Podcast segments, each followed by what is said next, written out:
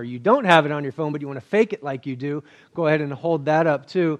And just let's declare, let's remind ourselves this is not an ordinary book. It's not a comic book or a history book. It's not just fiction or a great novel, but this really is the Word of the living God. So we like to say this out loud from the screens This is my Bible. It is God speaking to me. I am who it says I am. I can do what it says I can do. I can have what it says I can have. So I open my heart today to hear God speak a word that will change my life forever. Good morning, Pastor Geneve. Good morning, Pastor. Good to see you over here. Hey, would you guys open in your Bible with me to two places Matthew chapter 16 and Isaiah 53, and we'll get to chapter 53 in just a little bit.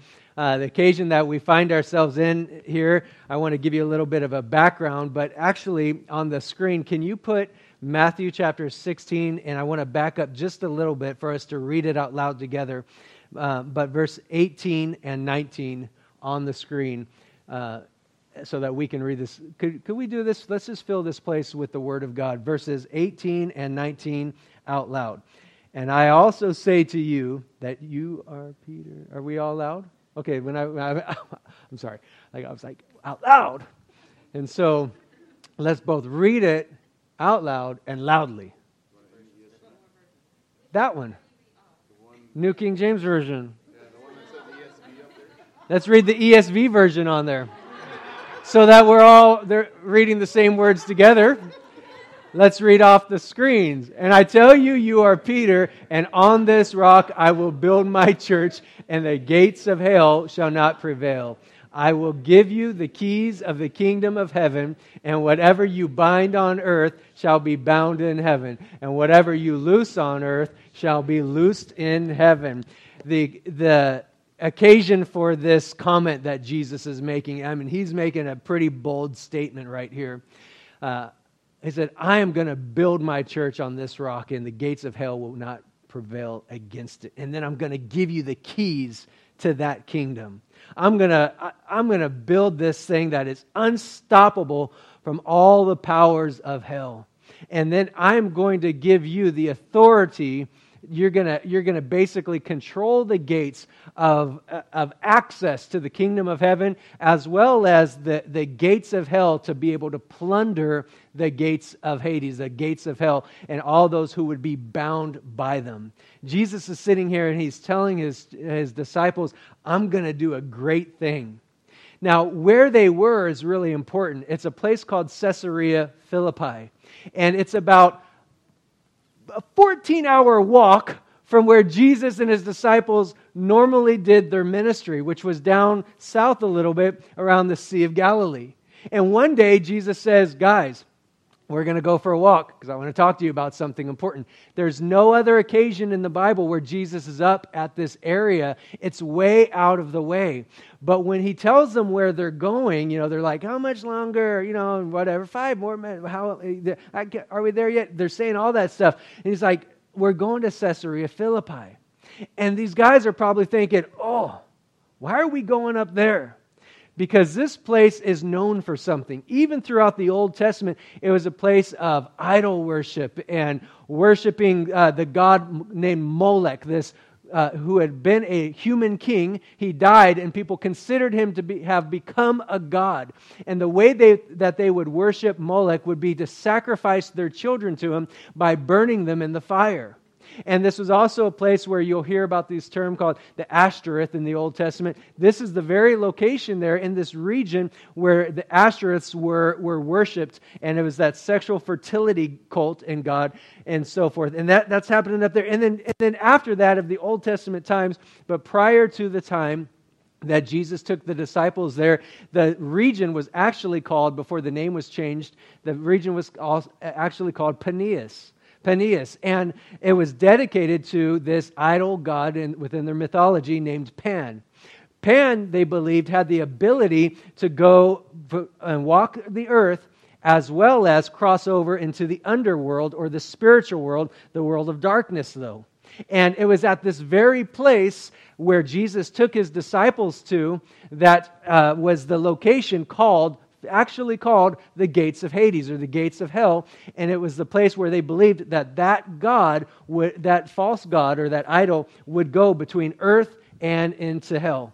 And he takes his disciples all the way up to that place. And by the time Jesus' time that he was there, there would have been a facade built into the mountain with all these little idols and so forth.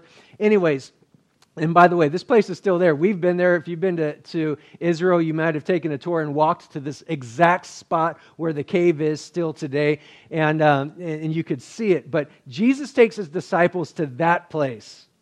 Now, we might go and check it out because we're like, I ain't scared of no ghosts, right? We'll go there and we'll go see that. But imagine the disciples. They know the, the reputation of the place, they know what goes on there. They know the, the, the, histor- the history behind the location they're going to. And it's sort of like going up to something you believe to truly be a haunted house on Halloween, which somehow fell on Friday the 13th. And sitting on the porch, you got Jason, you got Freddy, you got Pumpkinhead. Like the disciples are like, I don't need to go up to that place. But Jesus goes right up and rings the doorbell. Ding dong, right? He's right there with the disciples. And, and he begins to ask them, Who do you say I am? And they say, You know, maybe this disciple, this prophet, John the Baptist, Jeremiah, maybe Elijah. But then he says, But, but, but who do you say that I am? And Peter pipes up and says, You're the Christ. You're the Messiah. You're the one who's been anointed to be the king. You're the son of the living God, not like that dead God, but you're the son of the living God. And when Peter makes this declaration about who Jesus is, he's drawing this line. It's a stark and stark contrast to everything that they could see there behind them and everything they knew about that region, these dead gods and this power of hell. And, and he's saying that no, you're different. You're the one who has been promised throughout the Old Testament about the, the one who would come and save us, the one who would come and deliver us, the one who would come and set us free from the, the, the government powers that oppress us and keep us in slavery. He's declaring all these things. You are the king.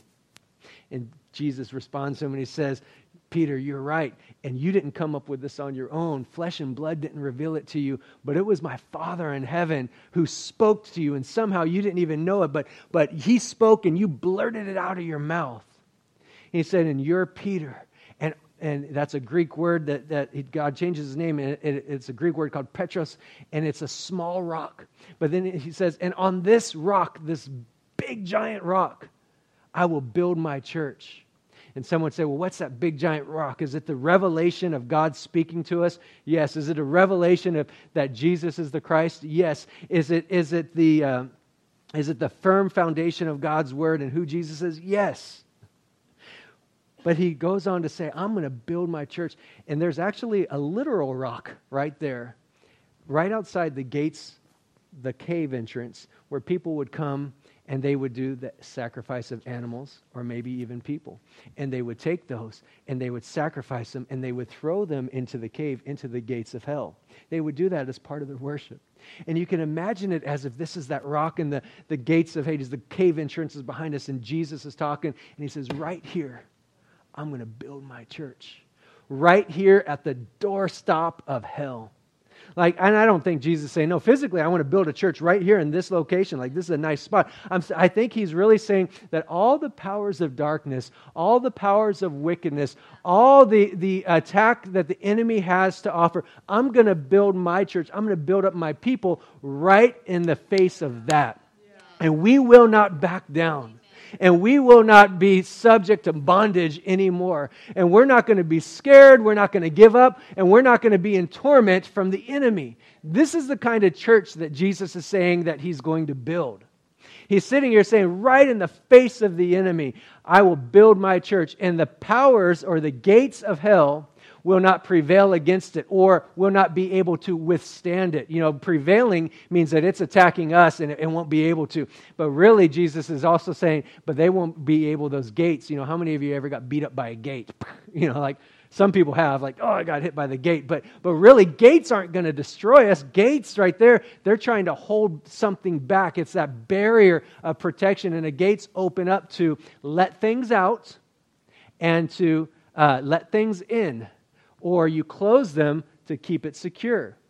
And Jesus is saying those gates right there where the enemy would try to open up and unleash the force of hell on people and on my people, they, w- they won't prevail against my people. And not only that, but when we go on the offense, they won't be able to withstand against my people, my church. Jesus is speaking to his disciples this. And you can imagine the confidence that's rising on the inside of them. The excitement as they're sitting there saying, Yes, everything's about to change. The person that the Bible's been telling us about, we've believed for and looked for for generations, he's standing right here, right now. This is all about to happen. And you could imagine they're about to burst at the seams.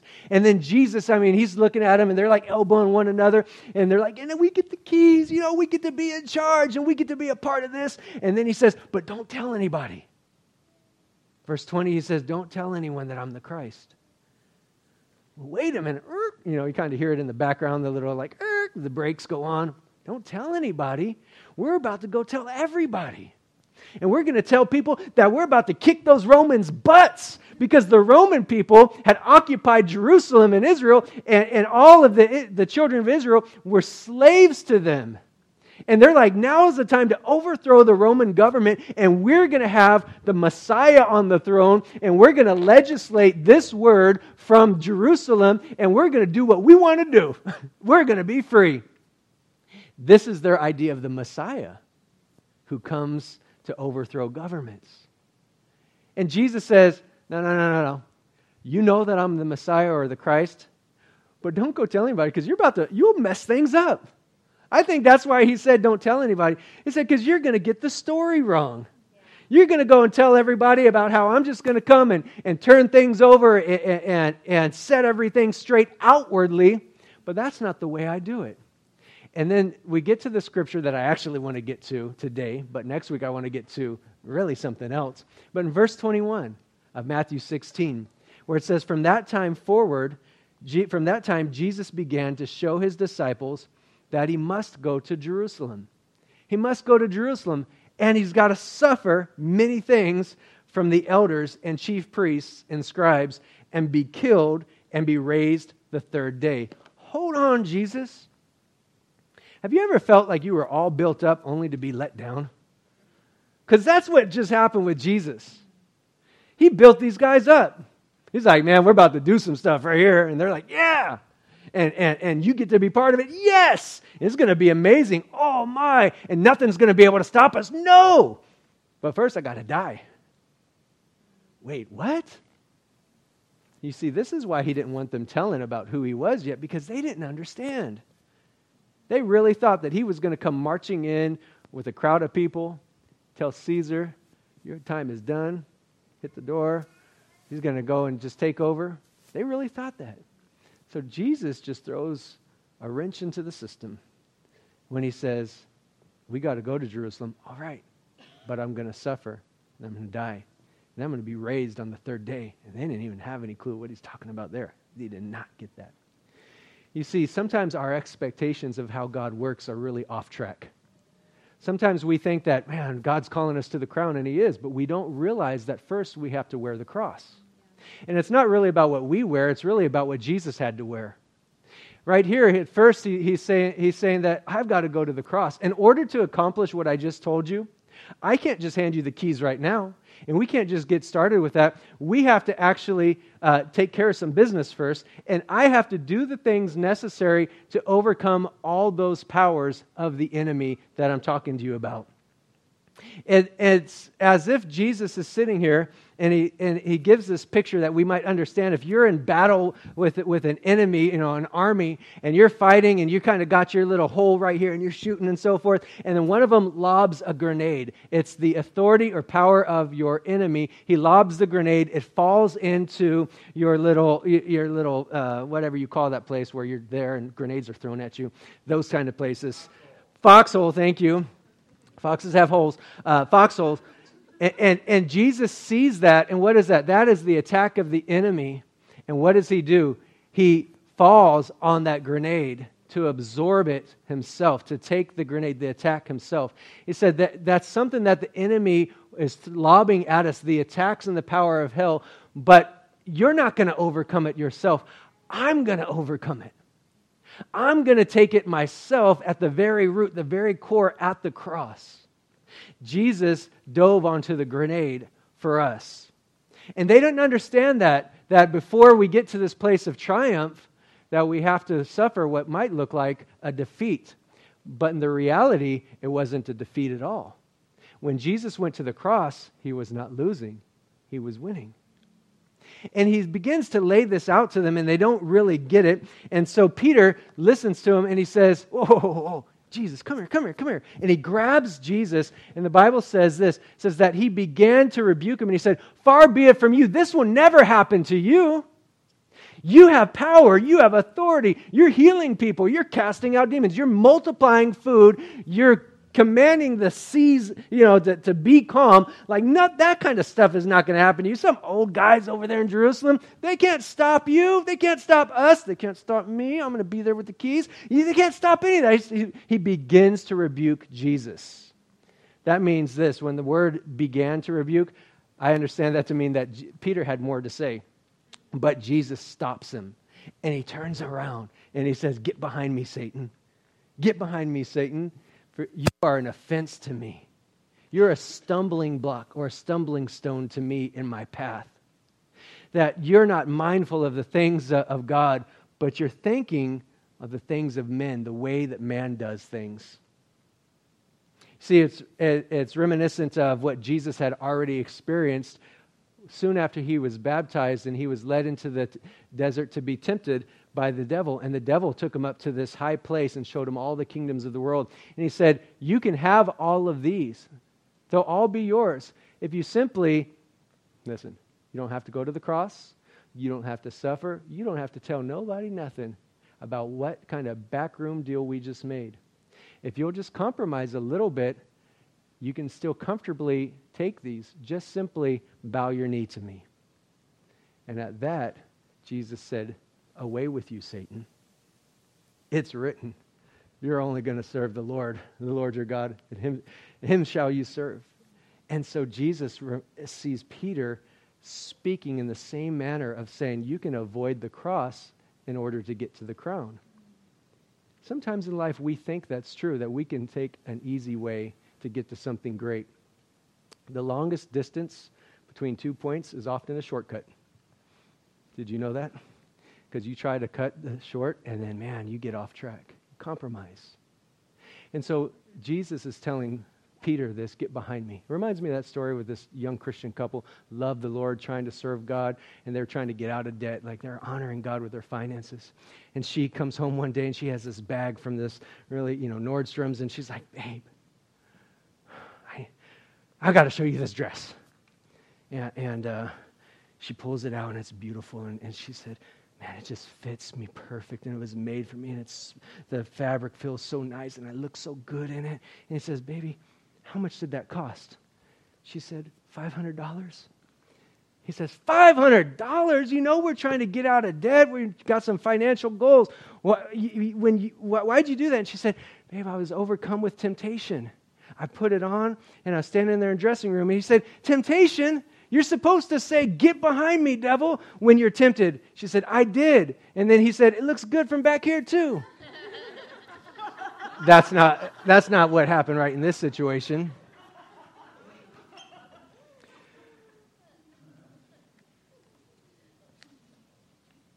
He said, Get behind me. You're not mindful of the things of God, but the things of men. You think the way that natural man thinks. But the way I'm going to do things is quite a bit different. I'm going to go a different route. Jesus is telling him this because six months later, he's about to pay a tremendous price. He's about to go to Jerusalem and be carried away and be beaten and crucified. Three days later, he would raise from the dead. But in order for the church that Jesus was building to last, he had to, uh, he had to die in order for it to withstand the attack of the enemy, he had to die. See, when we think about the power of hell, in their minds, the gates of Hades was the political bondage that they were in, the slavery that they were in as subjects to the Roman government. But that's not really the power of hell that Jesus was most concerned about. He's concerned about the attack of the enemy on the souls of men, the souls of people. You think about the power of hell that Jesus is, is dealing with. You, you got to look back to Isaiah chapter 53, which is a picture of the Messiah that they often missed. That when the Messiah was to come, the Christ, the King, before he makes it to the throne, he goes through this point of suffering. And so the attack of the enemy that Jesus is saying, we're going to hold this back, it's all the power of sin and the consequences of it. All the shame associated, all the sorrow, all the grief, all the sickness, all the disease, all the brokenness, the abandonment, the fear, the rejection. Those are things that the enemy tries to attack us with. It's not just bringing in some other government that we didn't vote for to rule us. That's, that's small. I've seen people who are in prison, in jail, and they're free on the inside. I've seen people who are free on the outside, but they're in bondage on the inside. This is what Jesus wants to get to, and that's what he's after with his disciples. And he's saying, My church, the power of the enemy will not be able to withstand what I'm doing through my people. And, and so Jesus talks about going to the cross to absorb that grenade so that he himself has already taken the attack. And in, in his place, in his place, we get to walk in victory. We get to walk in that authority and in that triumph. And we get to, we get to live. Isaiah chapter 53, if you would look at that with me, we'll put it up on the screen. I think you have the same version from my, my notes, Lexham English Bible. Let me read this to you about this Messiah that Jesus was and is and what he was about to experience. In 53, verse 3, it says, He was despised and rejected by men, a man of suffering and acquainted with sickness. Some versions would say acquainted with sorrows. Other versions would say he's acquainted with our grief. And I know even among our congregation, there are some who are grieving deeply through the loss of, of a sister who, who, whose life was taken from suicide. And I recognize there is grief that we walk through. And Jesus was acquainted with that. He dove on that grenade of that sorrow, that deep sorrow and that grief. He's acquainted with it. He knows what we go through. He took that to the cross. He says this He was like one whom others hide their faces, from whom others hide their faces. He was despised, and we did not hold him in high regard. However, he was the one who lifted up our sicknesses, and he carried our pain. He himself did this. By the way, in Matthew chapter 8, 17, that verse is referred to right there when Jesus was going around and healing people physically and casting out demons and setting people free. And it says this is in fulfillment of what was said in Isaiah chapter 53 there. That that's what, what it means. When Jesus is healing people, he's bearing their sickness, their grief, their sorrow, their disease. He's lifting that up, but he's taking it upon himself. And he does that at the cross. Maybe you've got some things that have been hanging around physically. Today, as Pastor Geneve leads us into communion, we'll be able to receive and pray for healing from the Lord because he paid for it on the cross already. It says, Yet we assumed him, ourselves assumed him stricken, struck down by God, and afflicted. But he was pierced for our transgressions, crushed because of our iniquities, and the chastisement that brought us peace was upon him. Transgressions are outward violations of the law of God, iniquities are inward violations in the heart. And so, what it's saying is, Jesus dealt with it all both the action and the intention. He dealt with it all on the cross. It was all laid on him. It says, The chastisement for our peace was upon him, and by his wounds we were healed. It's a done deal on the cross. All of us have wandered like sheep. We have each turned to his own way, and Yahweh let fall on him the iniquity of, all, of us all. Our sin was placed upon him. They didn't get this when Jesus is explaining going to the cross, but later on they would. I'll show you in just a moment. He was oppressed and afflicted, yet he did not open his mouth. He was brought like a lamb to the slaughter, and like a sheep is dumb before its shears, so he did not open his mouth. Jesus is sitting here and he's saying, You guys, Peter, you, ha- you don't have any idea what you're saying. If I was to go and take the easy way out, I wouldn't be able to get to the very root. And that's the mission that I came for. It's not just to make it so you can live better here on earth for the next few years, but I'm going to deal with something at the very core that'll affect your eternity. And I'm going to give you the keys to the kingdom of heaven. And I'm going to give you the keys that would allow you to stop up the work of the enemy. I'm going to give you those keys. But before I even grab a hold of those keys myself, all of those keys, I have to suffer. I have to suffer. But I'm going to do it in place of you. Later on, Peter would write in first, the book of First Peter, chapter 2, verse 24, he said this about, about Jesus. He said, he, he himself bore our sins on, the, on his own body on the tree, that we, having died to sins, might live for righteousness, by whose stripes you were healed. He recognized it later on, what Jesus was trying to tell them at that point. That Jesus, when he went to the cross, he paid for our sins, and he also paid for our sickness. He paid for everything, a total redemption. You know, Jesus at the cross, he dealt with the things for your spirit to be forgiven. He also dealt with the things for your soul inside the hurts, the brokenheartedness, the damage, whatever it is. Jesus dealt with those things too. He took that on himself. And he also dealt with on the cross the issues that your physical body. He addresses all of those and he brings healing to you. Jesus is laying this out to his disciples right there. And, and he's trying to tell them, This is my way. This is my way to accomplish the things on the inside of you that need to happen. When you think about this, all the things God wants to do, all the things that he wants to accomplish in your life, you got to understand his way is first through the cross. Here's the good part, though, is that we don't have to go to his cross. I want to talk to you next week about your cross. But first of all, we need to come to his cross. And we need to recognize that all of these things, those powers of hell that he's given us authority to stop and also to get free from, all of those things, he dealt with at the cross. And those are the things that really mess people's lives up. It's the stuff that keeps people in bondage. They're anger, angry.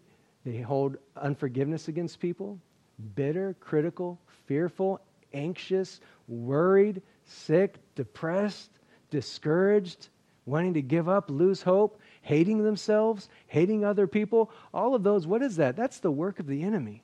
That is the work of the enemy. And there's so much more. I mean, each of us could name five or ten different things that, that someone else wouldn't even name. All of those are works of the enemy that we see. It's the attack. But Jesus is saying, for you, my people, won't be able to stand against you. And so that's important to understand as this morning, as we, we present ourselves before the Lord and we're about to receive communion together, that, that we would recognize that no, Jesus, Jesus has already paid the price for these things. And that triumphant church that the gates of hell cannot stand against, that's for today. Two scriptures. First of all, in 1 Corinthians chapter 11, starting in verse 26, there, 23, verse 20 through 26, Paul is talking to the, the Corinthian church. And he said, The Lord showed me something. He said this in verse 23 I received from the Lord that which I also delivered to you, that the Lord Jesus, on the same night which he was betrayed, took bread. And then when he had given thanks, he broke it and said, Take, eat. This is my body, which is broken for you. Do this in remembrance of me. In the same manner, he also took the cup after supper, saying, This cup is the new covenant in my blood. This do as often as you drink it in remembrance of me. For as often as you eat this bread and drink this cup, you proclaim the Lord's death until he comes. You see, they want to go out and tell everybody he's the Christ and the Messiah and he's here to rule and reign. But really, they need to first of all tell people, but he died for your sins and he defeated the enemy on your behalf. And every time that we come together and we receive communion together, and I know this might just be a little piece of bread and a little cup of juice here, but when we do this together, we're remembering what Jesus had done, that his body was really broken for us. And when it was broken, it released all the power of God. And that his blood was shed for us, and that created what he said the new covenant, this new promise with God saying that, that never will God leave you or forsake you. Never will he give up or turn his back on you. Never will you have to pay the price for your own sins because he paid the complete price for them. You are remembering what Jesus did, what was prophesied about him in Isaiah chapter 53, and so much more. His body was broken, his blood was shed for us this morning I want to pray, and then Pastor Geneva, I want you to lead us into this. But maybe you've got some things that you're carrying. Maybe there's some sin you need to release and, and be forgiven by the Lord. Come on up. Maybe there's sorrow, grief, shame, sickness, poverty, abandonment, fear, rejection, death, and even the power of hell over you. The last scripture I want to read is Revelation 1:18. In fact, let's read this from the screen out loud. Let's read it. I am he who lives and who was dead, and behold, I am alive forevermore. Amen. And I have the keys of Hades and death. Jesus is saying, I was alive, but then I was dead, but then I'm alive forevermore. Amen. And look at what I got right here.